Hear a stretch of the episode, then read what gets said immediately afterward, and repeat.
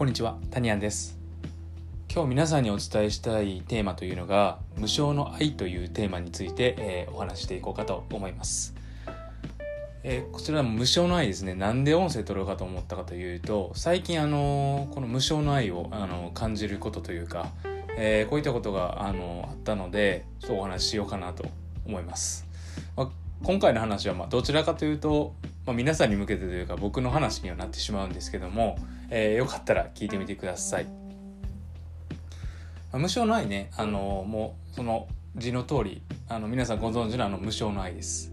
あのまあ、見返りを求めないとか、えーまあ、何かの見返りのためにやってるわけじゃなくてただ自分がそうしたいから、えーその人のためにという、まあ、ことですよね、まあ、簡単に言うと無償の愛って。で最近ですね、まあ、すごくそういうことが、まあ、僕の中で増えてきましてですねもともと別にそういう気持ちはあったんですけど実際にそういう場面にこう出くわす機会がまあなかったという、えー感じだったんですね。まあ、例えばまあどんなことかというとですねえー最近、まあ、ここ1週間とかであるのが、まあ、毎日あのコンサル生とか、えーサロンメンバーですねからこう相談が来るんですね BUYMA についての。でその相談というのが割と結構深刻な、え問題だったりだとかかなりその解決一人で解決するのはちょっと困難な感じのことだったりするんですね。で、あのそういった話を、えーま、そういった相談をされた時にですね、えーまあ、コンサル生でもあのサロンメンバーでもそうなんですけどすごいやっぱ相談そのしようか悩んだって、まあ、あの言ってくるんですけど僕はもうなんか全力で、えーお答えするんですね、まあ、お話しするというかアドバイスというか、まあ、伝えるんですけど。で別にそれに対して僕、まあ、時間すごい割いてもらってとか言ってもらったりとか、まあ、忙しい中ありがとうございますってまあ言ってもらえるんですけど僕は、まあ、そういうことがしたいんですよね。その人たちの力になりたいからあのそうしているだけで。別に何も求めてないしあのお金取るつもりも当然ないしその人たちが僕のその一言だったりアドバイスによってあの人生が好転とまではちょっと言い過ぎなんですけどあの光が見えたら僕はそれでいいなって思ってるんですよ。僕がきっかけでね。そういったことをまあしたいのでもうその何でもあのしたいなって手助けできることだったらしたいなって思うんですよね。で先日もですねあのオーストラリア BUYMA チームというものがありまして、えーその方々とですね実はあの Zoom お茶会というかそういったあのそういった会を開いたんですけども、まあ、その時もですね、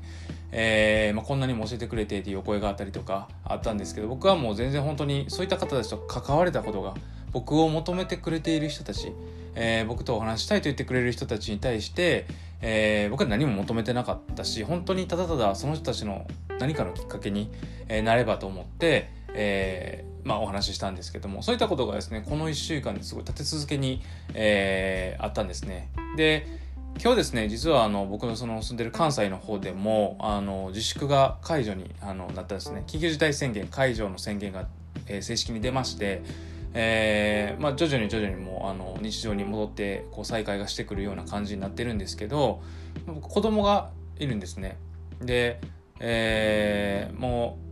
2ヶ月間ぐらいほぼずっと一緒に子供と過ごしてきたんですけど実はその、まあ、仕事から365日仕事もしてますし、えー、なんだったら外出してることの方がまあ多かったのであんまりその子供と触れ合う時間っていうのも長くなかったんですよ。でこの2ヶ月はもう本当に子供とあの向き合う時間も多かったし何をするにもやっぱり隣にいることもあったりとか本当の意味でねその子供子育てをしてたあの時期なんじゃないのかなって振り返ってて思ったんですよね。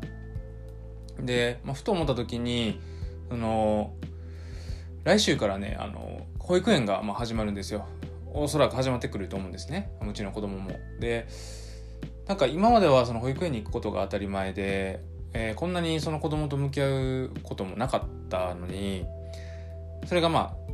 あの非日常が日常に変わったんですね。だからこそ子供と一緒にこれだけ過ごすって。そうなってくると逆にその次子子供がその保育園に通い出すっていうことが僕にとってちょっと寂しいというか なんかあの非日常になってしまうんですよね。で、まあ、すごい振り返ってたんですよ。その子供に対しての思いとか、まあ、そういう、まあ、どういうふうに接してたかなって。そしたらあのそこはねやっぱりこうサロンメンバーとかそのコンサル生とかあの携わってくれたたあの僕にを頼ってくれた人とあまああの近い感覚だったなってその無償の愛ですよね。こういうのはやっぱ無償の愛って言うんだなって思ったんで、まあ、ちょっとこう今日は音声をまあこんな感じで、えー、撮らせていただきました。だから、まあ、何が言いたかったかというと、えーまあ、僕はその頼ってくれる人僕を求めてくれる人に対しては精一杯のあの今できることって僕は精一杯その人と向き合うことだと思うし、えー、何か力になることだと思ってるので、えー、まあ喜ばせること、えー、楽しませることまあ、あのその人の力になれることっていうのを、まあ、やっていきたいなっていうふうにまあ思ったので、まあ、こんな感じでちょっと音声撮りました。その子育ての向き合い方みたいなことに関しては実はノートにもあの今日のことちょっとこう書いたので、まあ、ご興味あったら是非、えー、見てほしいなって思います。今日はちょっとほとんど自分のことの話だったんですけどちょっと気づきみたいなことで、えー、お話しさせていただいたので、えー、まあこんな感じで今日は終わりたいと思います。また、えー、明日から、え、いろんな音声流していくんで是非聴いてください。それでは。